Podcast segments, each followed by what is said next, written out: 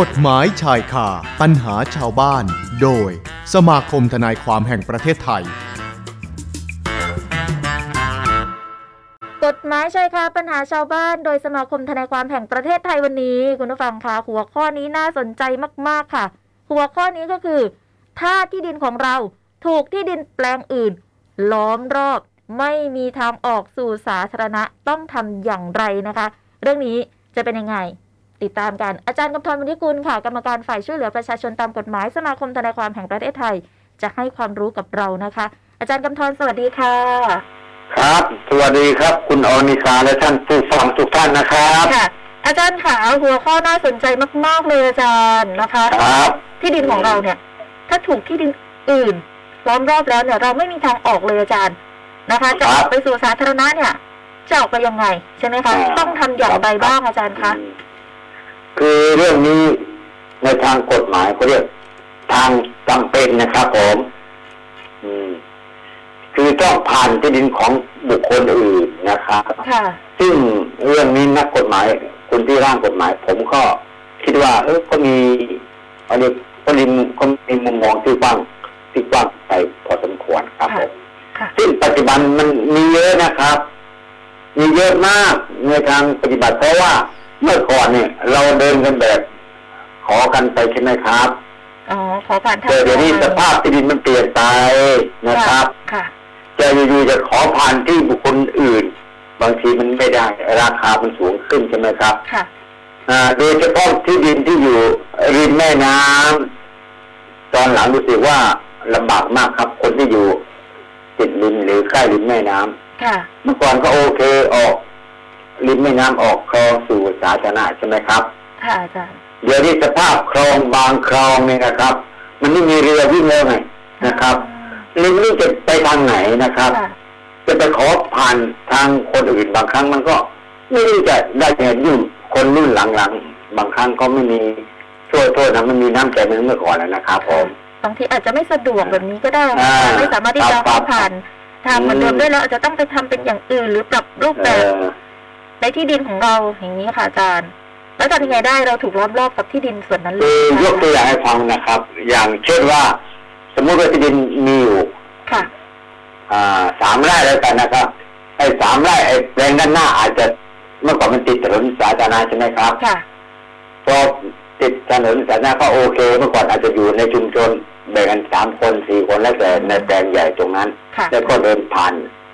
ไปถนนสาธารณะ ไอ้ต่อมามันอาจจะต้องมีการแบ่งแยกไงใช่ไหมครับค่ะแบ่งแยกสามคนพี่น้องยกตัวอย่างว่าสามคนพี่น้องจะเอาอย่างไรจะเอาแบบไหน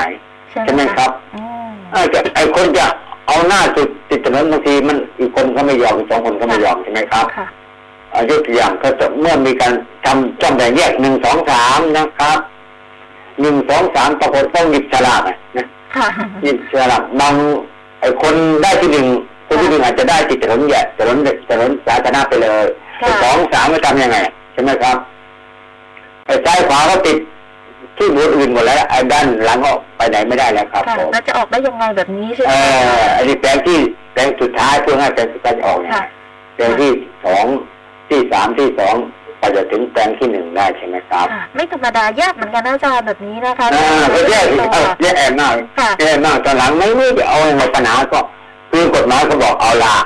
อย่างนี้แสดงว่าที่ดินของคุณนี่นะครับ ไม่มีทางออกสู่สาสู่สาสาสาธารณะแล้วแล้วนะครับผมค่ะก็ต้องไปฟ้องนะครับเขาเรียกฟ้องขอทางจำเป็นนะครับค่ะอันนี้ต้องฟ้องอย่างเดียวเลยใช่ไหมคะอาจารย์หรือว่าฟ้องอย่างเดียวคือถ้าขอกันไม่ได้ต้องฟ้องครับผมแต่ถ้าเราคุยกันลงตัวแบ่งปันกันได้อ่าหรือว่าสามารถที่จะขอใช้เส้นทางอาจจะอ่า เข้าไปในพื้นที่ของเขาได้นิดนึงแบบนี้อ่าแต่อันนี้ไม่มีปัญหาครับอันนี้ได้อาจจะกันไว้ด้านด้านข้างๆอะไรก็แล้วค่ะแต่นะครับแต่ในกรณีนี้ก็คือถ้าเกิดว่าเราเนี่ย ถูกล้อมรอบหมดแล้วเออคอารัจบจะรู้จักกันไม่รู้จักกันเป็นพี่น้องกันหรือไงก็ตามครับแต่ถ้าเออคุยกันเนี่ย ไม่ลงตัว ไม่สามารถออกสู่สาธารณะได้ ต้องฟ้องใช่ไหมอาจารย์ ฟ้องท่านฟ้องอย่างเดียวเลยคฟ้รัอบงอย่างเดียวเลยนะคะ โอ้จะไปยื่นคำฟ้องที่ศาลอย่างเช่นที่กรุงเทพก็อยู่หรือว่า ที่ดินตรงนั้นอยู่ในเขตท้องที่ของศาลไหนค่ะ ศาลแพ่งศาลแพ่งเทพใต้หรือศาลแพ่งพระโขนงรือศาลแพ่งมีนบุรีใช่ไหมครับอืมเราดูว่าท้องที่ที่ดินตั้งอยู่ในเขตศาลไหนนะครับก็ฟ้องที่ศาลนั้นนะครับ แล้วต้องแต่ที่ได้ถ้าเกิดศาลต่างจังหวัดก็เช่นจังหวัดไหนตั้งอยู่จังหวัดไหนก็ฟ้องที่ศาลจังหวัดนั้นนะครับผมค่ะนะคะอ่าอันนี้ก็รับคือที่สงสัยก็คือถ้าเกิดว่า ในที่ดินนั้นน่ะ ที่ถูกล้อมรอบอาจารย์อาจจะเป็นอาคารพาณิชย์หรือว่าเป็นเอ่อพื้นที่ที่เขาดำเนินการสร้างอะไรของเขาไปแล้วแบบนี้เนี่ยเราก็ไม่สามารถที่จะออกได้อีกใช่ไหมคะอาจารย์ มันก็จะทำให้เกิดความเสียหายตามมาเพิ่มเติมใช่ไหมคะ ครับอ๋อคือถ้าเขาสร้างอาคารพาณิชย์ในบางครั้งก็ต้องอ่า ยากสักนิดหนึ่งเดี๋ยวถ้าเป็นด้านหน้ามันมีที่ว่างเปล่าอยู่ใช่ไหมครับ ค่ะ อาจจะขอฟ้องเพื่อกันเป็นทางเดินอ๋อพอสมควรนะครับ ไม่ใช่ว่ามันให้ก็เกิดความเสียหายมากมายมันก็ไม่ได้เขาเรียกสร้างฟ้องให้เป็นทางเดินพอเพียงนะครับ พอสมควรนะคถ้ารับเป็นทางเดินพอเพียงให้สามารถที่จะออกมาได้สู่ใช่สาธารครัณะบได้ครับตามความอืจำเป็นตามความพอเพียงแบบนี้เหรอคะอาจารย์ ใช่ครับกฎหมายถือว่าความจำเป็นเนี่ย ค่ะคือความจำเป็นคือไอ้พอเนี่ยเขาเสียหายมากเกินไปค่ะใช่ไหมครับ ที่ดินเดี๋ยวนี้มันก็มีราคามีอยู่คุณฟ้อง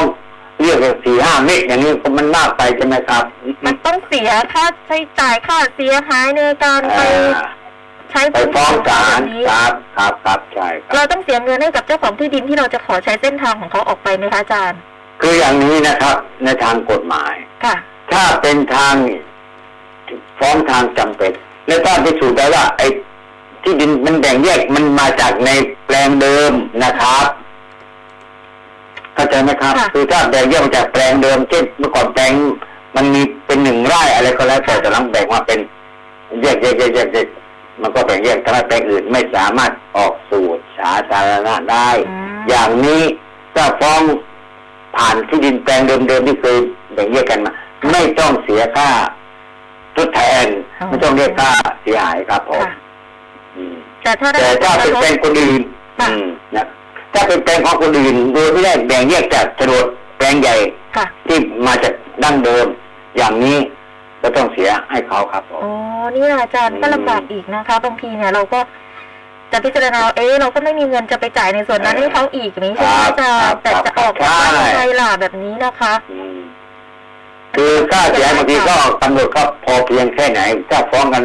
ไม่ได้ก็ศาลต้องตัดสินนะครับผมค่ะนะคะ ก็อยู่ที่ดุลพินิจของศาลนะ แต่ว่าจะดำเนินการได้ไหมยังไง สามารถที่จะพูดคุยไกล่เกลี่ยกันได้ก่อนเออแต่ถ้าสมมติว่าตกลงกันไม่ได้แล้วนะคะ ไม่สามารถที่จะตกลงกันได้ ก็ไปฟ้องอย่างเดียวจำเลเป็ยนกันเราเรียกจำเป็นจำเป็นจริง ๆ ครับจำเป็นค่ะต้องใช้ต้องใช้อำนาจศาลนะครับ ค่ะ เพื่อมาอะไรขอความอรุณาเพื่อให้ศาลเขาวินิจฉัย ตัดสินว่ามันสมควรได้มากน้อยแค่ไหนอย่างไรอันนี้ก็เป็นเรื่องใกล้ตัวเหมือนกันเนาะอาจารย์เนาะนะคะใกล้ตัวมากครับใกล้ตัวมากครับเรื่องนี้เรื่องทั่วไปเลยนะครับค่ะที่อยู่ปัจจุบันเจอกันเยอะมากครับผมได้ทำคดีอยู่บ่อยๆเหมือนกันใช่ไหมคะอาจารย์มีเยอะมีเยอะเรื่องอย่างนี้เดี๋ยวนี้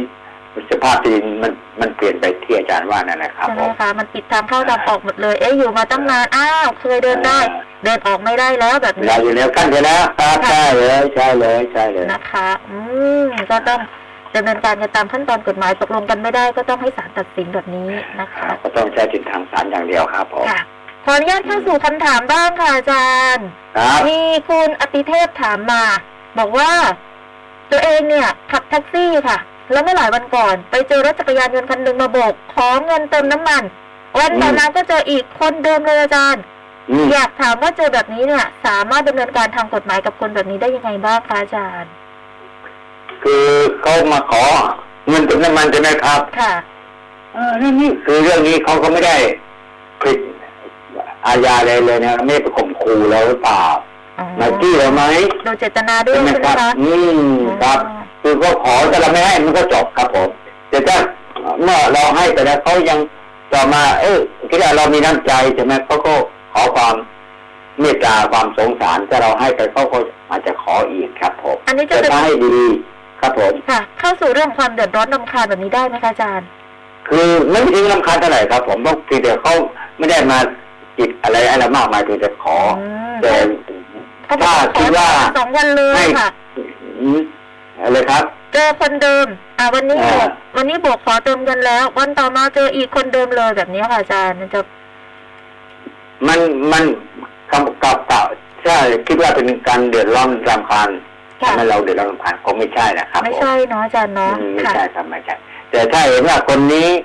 เจอแล้วแหละก็ไปแจ้งหน่วยของรัฐเสียนะครับ จะได้อืมไม่มีปัญหาต่อไปนะครับผมค่ะเพื่อถือเป็นคนเร่ร่อนก็ได้เราไม่รู้นะครับเนาะแต่ถ้าถามว่าดำเนินการทางกฎหมายกับคนแบบนี้ได้ยังไงบ้าง อันนี้ยังไม่ถึงกับทางกฎหมายใช่ไหมอาจารย์ ใช่ครับใช่อาจารย์ที่ได้ไม่ถึงกับทางกฎหมายหรอกนะครับอืมนะคะ มาต่ออีกหนึ่งคำถามค่ะ คุณชัยนิชิตถามมาบอกว่า รู้จักกับผู้หญิงคนหนึ่ง แล้วมีการพูดคุยกันมาระยะเวลาหนึ่งแล้วอาจารย์มีการนัดเจอกันด้วย หลังจากนั้นพูดคุยกันผ่านทางโทรศัพท์ตลอดอาจารย์ แล้วมาทราบทีหลังค่ะว่าฝ่ายหญิงเนี่ยอัดคลิปเสียงไว้ด้วย ก็เลยอยากรู้อาจารย์คะว่า หากในอนาคต มีเรื่องผิดใจกันเนี่ย ฝ่ายหญิงอาจารย์ จะสามารถเอาคลิปเสียงมาใช้เป็นหลักฐานได้หรือเปล่าคะ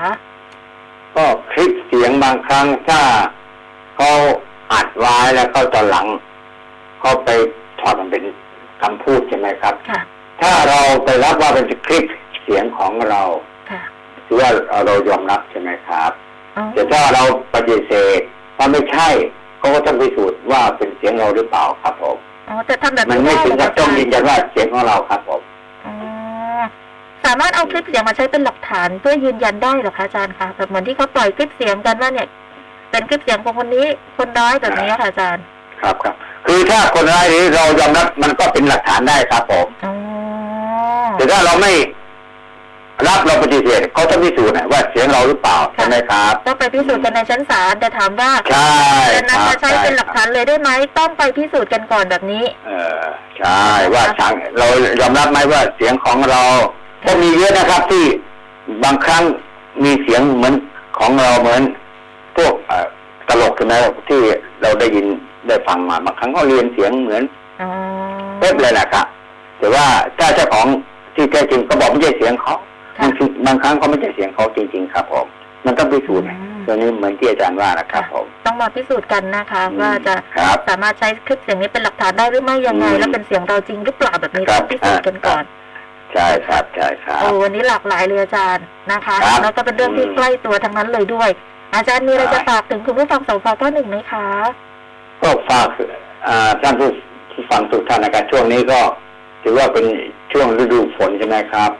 ค่ะบางครั้งอ่าถนนหนทางก็มีน้ำขังอ่าน้ำท่วมขับรถไปมาก็ระมัดระวังนะครับค่ะอ่าอย่าอ่าขับเร็วเกินไปบางครั้งก็คนที่เดินถนนก็ก็ลำบากแล้วเรื่องคนที่ถูกน้ำท่วมมันก็ก็ลำบากใช่ไหมครับ ก็ขอให้มีน้ำใจต่อกันก็แล้วกันนะครับ อาจารย์ก็ฝากไว้นะครับ ค่ะนะคะเดี๋ยวก่อนจะจบรายการนี้อาจารย์ทางเป็นเพจเฟซบุ๊ก FM เก้าหนึ่งครับสิกตัวที่เราเอ่อกำลังไลฟ์สดกันอยู่ด้วยนะคะ มีคุณจันทราลอยหามาสวัสดีด้วยอาจารย์ คุณชัยหมอศรีบอกว่าขอบคุณครับอาจารย์ คุณก้าวหน้าคุณครับกุลมาศบอกว่าขอขอบคุณอาจารย์กำธรอ่าและทีมงานสองฟก้าหนึ่งที่ให้ความรู้กับประชาชนเสมอมาครับนะคะ แล้วก็ คุณตาไปสารบอกว่าสวัสดีอาจารย์กำธรด้วยอาจารย์คะนะคะ ก็ครับผมหลายท่านคเลรับยผมทีเดียวที่แสดงความคิดเห็นครับกันมาทักทายแล้วก็ขอบคุณที่ให้ความรู้เรื่องของกฎหมายด้วย เจอกันใหม่อาทิตย์หน้านะคะอาจารย์คะครับผมครับผมขอบพระไว้เจคุอณกันนะคมารักบๆเลผยมค่ะสวัสดีครับสค่ะวัสดีอาจารย์ครับสวัสดีทุกท่านนะครับค่ะอาจารย์กำธรวุฒิกุลกรรมการฝ่ายช่วยเหลือประชาชนตามกฎหมายสมาคมทนายความแห่งประเทศไทยคุณผู้ฟังคะให้ความรู้กัน ในเรื่องของข้อกฎหมายต่างๆ ค่ะนะคะ แนะนำให้แบ่งปันความรู้กันแล้วก็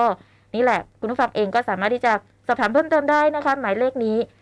ของสมาคมทนายความแห่งประเทศไทยวันและเวลาราชการนะ 0 2 2 8 2 2 4 8 5ถึง6แล้วเราก็กลับมาพบกันได้ใหม่ ช่วงของกฎหมายชายคาปัญหาชาวบ้านวันอาทิตย์หน้านะคะ ขอบคุณทุกท่านสำหรับทุกการติดตาม สวัสดีค่ะ กฎหมายชายคาปัญหาชาวบ้าน โดย สมาคมทนายความแห่งประเทศไทย